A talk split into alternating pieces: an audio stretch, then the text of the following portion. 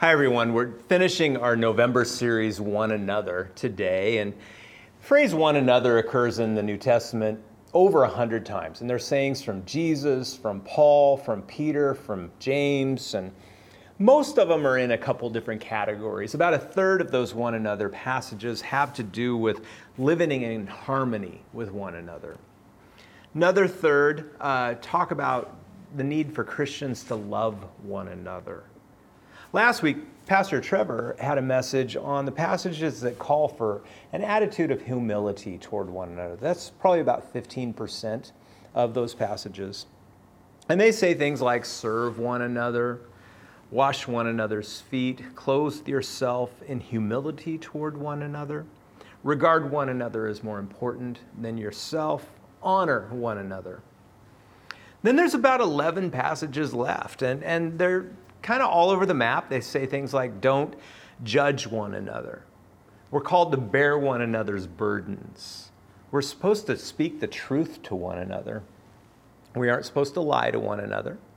We're supposed to comfort one another. We should encourage and build up one another. We should stimulate one another to love and to do good deeds. We should be hospitable to one another.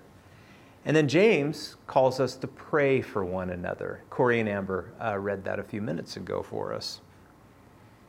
You know, if there was ever a time that we need to spend significant time reflecting on these passages, it's November of 2020.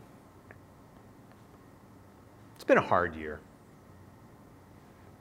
I mean, who would have ever foreseen all the things that we've gone through in 2020? I just think about where we were a year ago.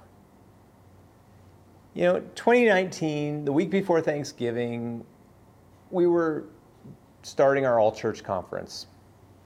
And we have it the week before Thanksgiving every single year, and it's, it's a community celebration. We have hundreds of people. We just pack into the gym. We have a wonderful meal, our own Thanksgiving, our own community celebration as a church. And I love it we gather and, and we celebrate what God has done in the previous year through our church. And then we, we talk about God's call for our church for the next year. And we elect our officers and we elect our budget. And um, like I say, it's Thanksgiving as a church family. In 2020, they're recommending that extended families don't even get together for Thanksgiving dinner this year let alone an annual meeting with hundreds of people.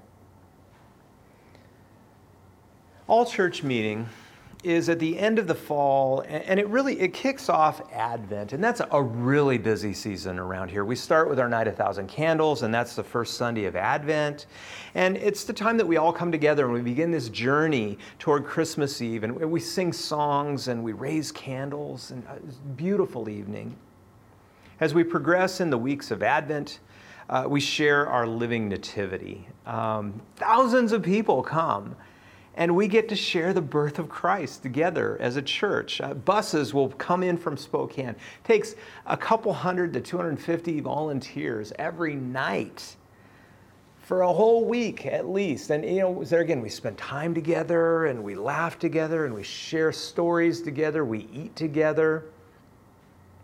Everything culminates on Christmas Eve with candlelight worship. And we pack the sanctuary once again and we light candles, the Christ candle uh, with Advent, and then we, we all raise our candles. And, you know, I love nothing like singing Silent Night with a congregation all together raising candles Christmas Eve. And it's all right before the new year.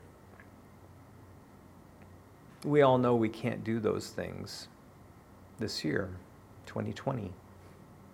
Not like we've done, at least.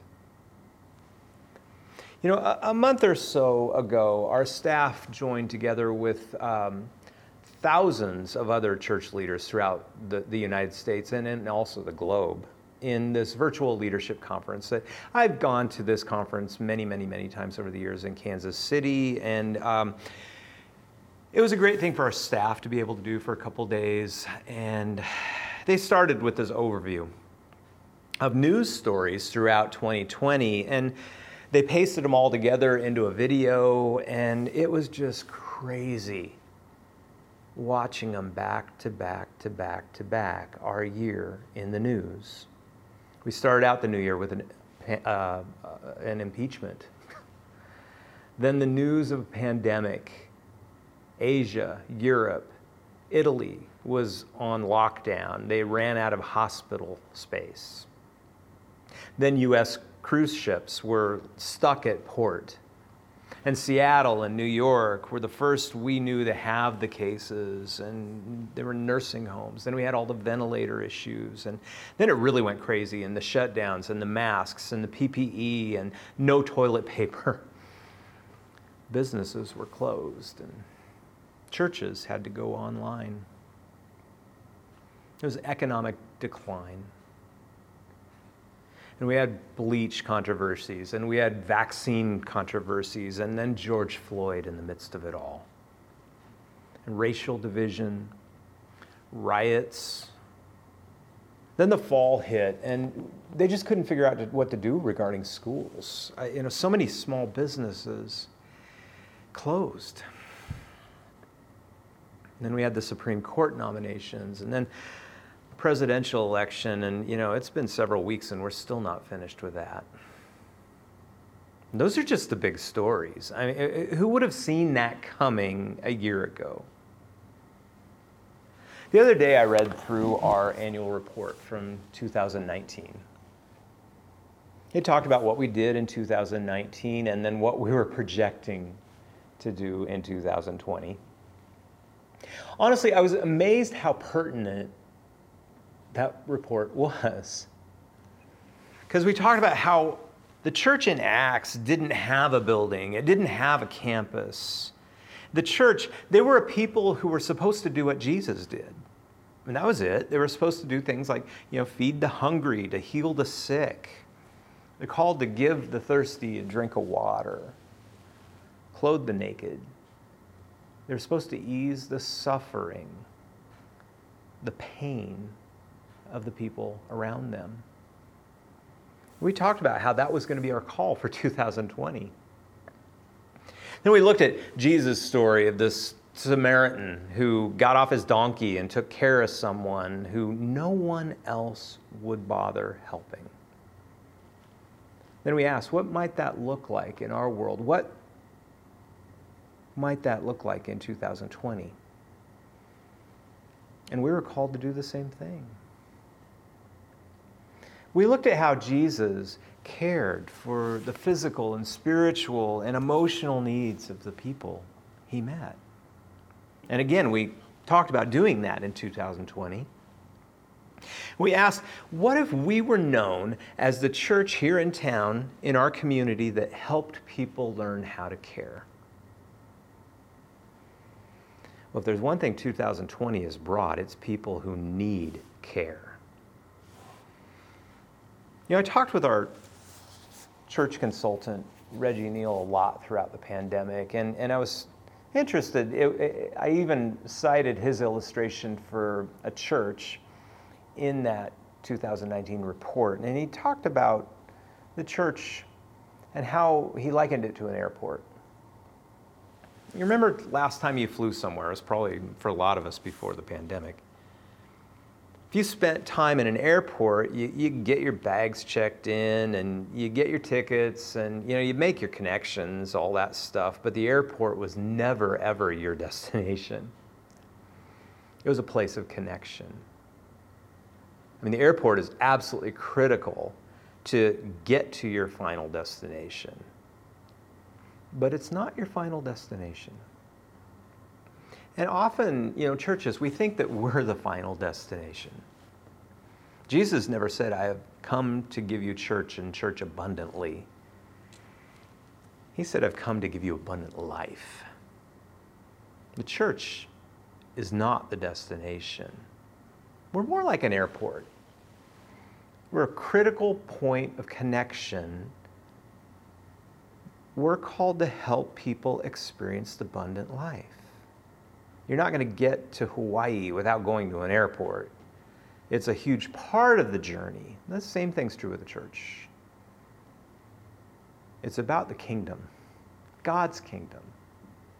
This is the type of church that we want to be. Now, 2020 changed the analogy. I was reading in my report, um, I actually wrote these words. Our members understand they're viral agents in the world, bringing about the kingdom wherever they go. You can't, pretty much can't use the term viral agents anymore after 2020. but the concept's still good. And even more so in 2020, right? Because we want the disciples of Hillspring to be living out their faith in the front lines, all over this community in need, incarnating the kingdom wherever we go. We couldn't have planned for 2020. I think the first book that I read by Reggie was called The Present Future. And he had this chapter in there that really, really affected my thinking. And frankly, we referred to it a lot in this last year. And it's about the difference between planning and preparing. Reggie said the rate of change that's happening in our world has meant you can't do long term planning anymore. I mean, you can, but see, planning is based on incrementally pushing what you're already doing into a world that you can envision, that you can imagine. And it's basically going to be the same as the world today. Now, we know the technology for the things that we're going to be using in a year or two, they haven't even been invented yet. So rather than predicting, planning, Reggie talked about prayer and preparation. And for a church, this is so much more biblical. Nothing of any consequence ever happened in the Bible because God's children, God's people, planned it out. Ever. It's not what we want to do, it's what God wants us to do that's important. I mean, that's the key to the abundant life right there. Everything that happens in the Bible happened when God's people prepared to be part of God's plans. They discern God's call, they pursue it. We've had a huge lesson in planning versus preparing this last year. I mean, over and over, we just had to let our plans go and follow in faith. We've had a lot of stuff to learn as a leadership team.